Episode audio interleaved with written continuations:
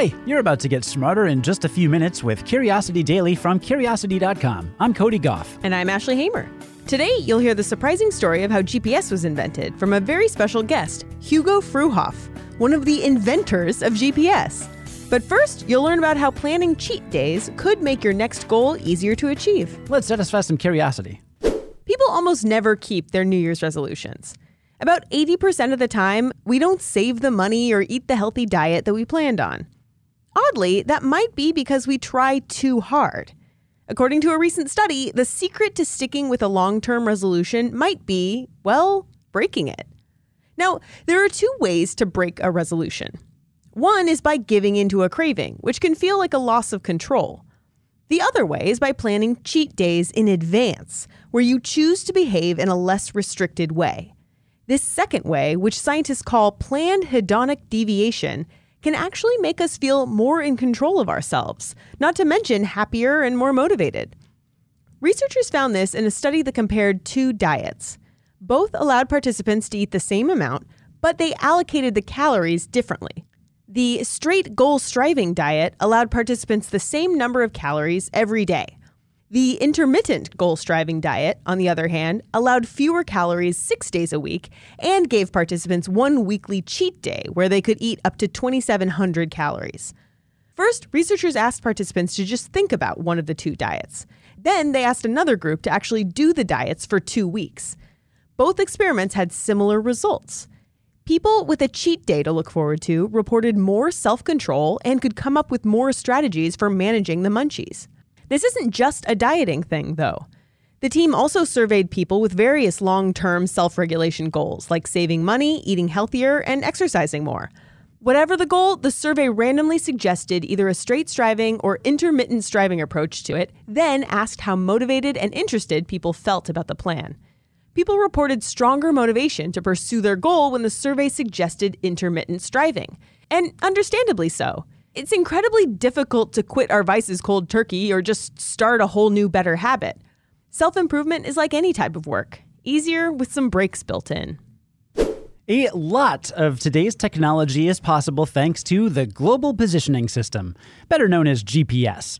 Since it's something you probably use every day, we thought we'd teach you a little about how it actually works and what it took to invent it, with some help from a very special guest. Hugo Fruehauf is one of the inventors of GPS, and in December, he was one of four engineers who received the Queen Elizabeth Prize for Engineering. The award came along with a cool cash prize of 1 million British pounds, and it was presented by Prince Charles, His Royal Highness the Prince of Wales. The prize is the world's most prestigious engineering accolade, and it celebrates the global impact of engineering innovation on humanity. So, yeah, we figured he'd be a cool guy to talk to. Hugo told us that we had to launch a whole new set of satellites into the sky in order to make GPS happen in the first place, since those satellites had to be about 12,550 miles away, or just over 20,000 kilometers. And they had to be that high because of the way GPS works in the first place the main reason for it being such a high orbit is because you want to uh, illuminate the entire globe with each satellite. In other words, think about the radiation of the satellite. Think about using a flashlight and and going on a beach ball. If you're too close to the beach ball, you get just a little spot that that's illuminated in the in the middle. But if you keep backing up that flashlight, pretty soon you know your illumination gets bigger and bigger, and pretty soon it goes from horizon to horizon in, in the whole ball.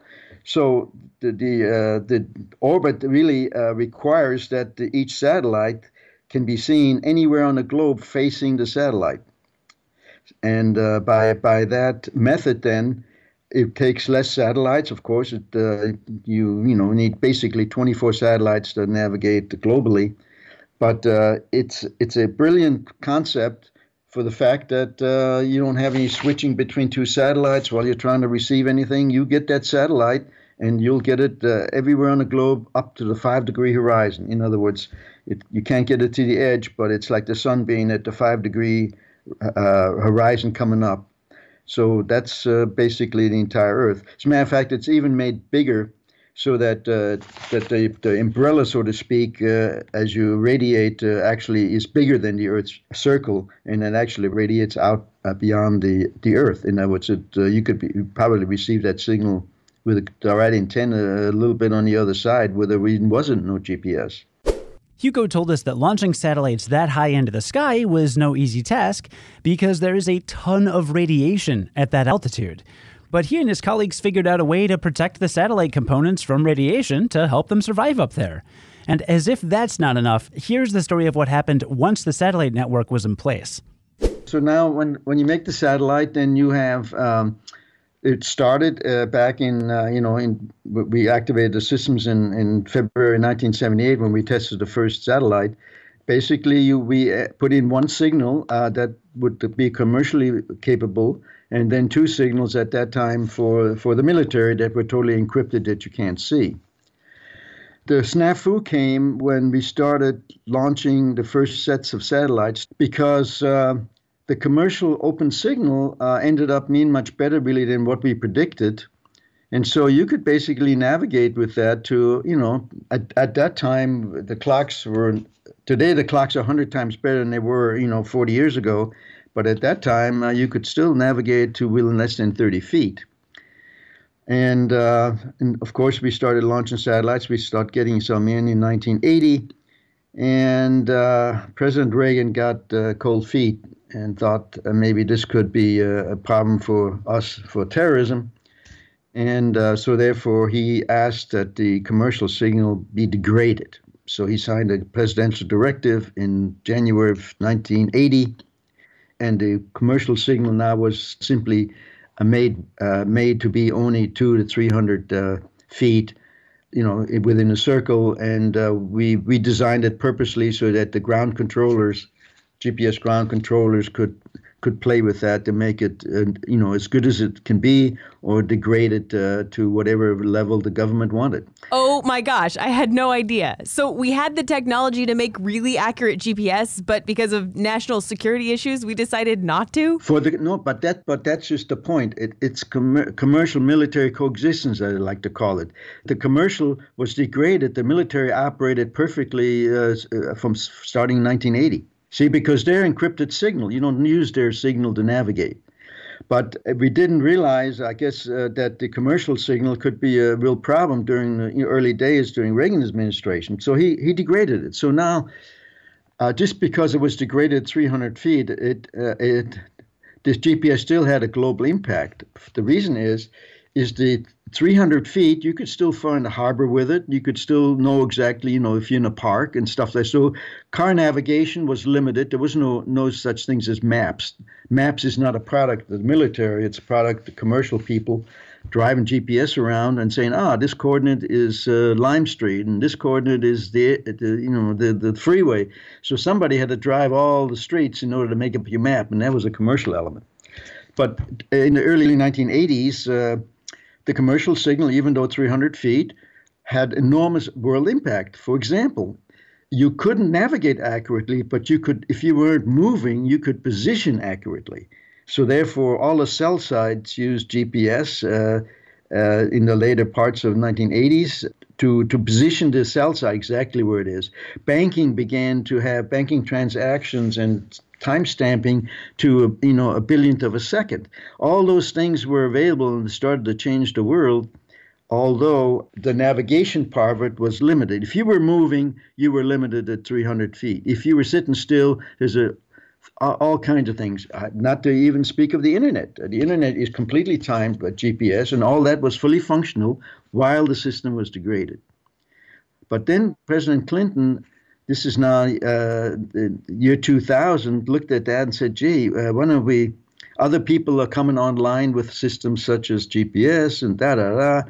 And he didn't worry about the security threat. And he said, put out a presidential directive and said, okay, give the world the signal the commercial unencrypted signal at full capability. And while you were sleeping in your bed, you you you went to bed at 400 feet, 300 feet accuracy, and you woke up at about five to six foot accuracy. That's exactly the story.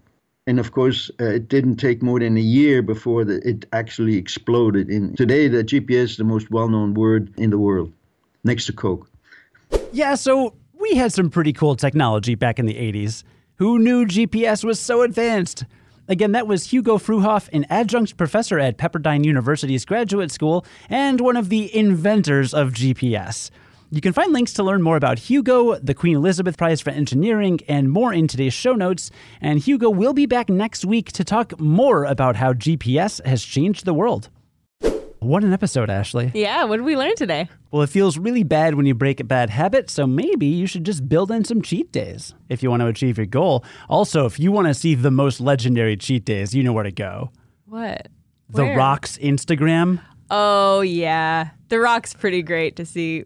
Didn't he eat like 40 pounds of trout or something? I can see it. He has posted some pretty fantastic cheat days. yeah. It'll be like a mountain of burgers or donuts or whatever it is. It's a good time. I do love The Rock.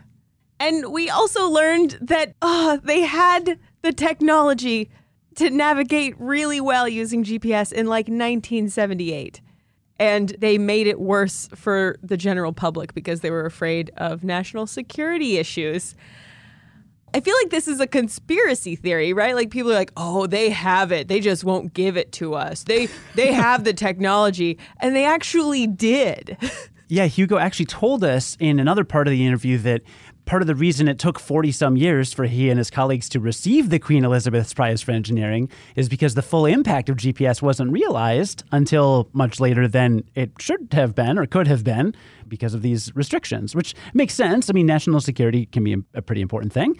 But yeah, just the fact that that technology was there is pretty outstanding. I mean, yeah, I guess a really powerful technology can also be used for really terrible, evil stuff. So, makes sense, I guess. Fortunately, though, it can also be used to get me where I'm going on time. Today's first story was written by Mae Rice and edited by Ashley Hamer, who's the managing editor for Curiosity Daily. Today's episode was scripted, produced, and edited by Cody Gough. Join us again tomorrow to learn something new in just a few minutes. And until then, stay curious.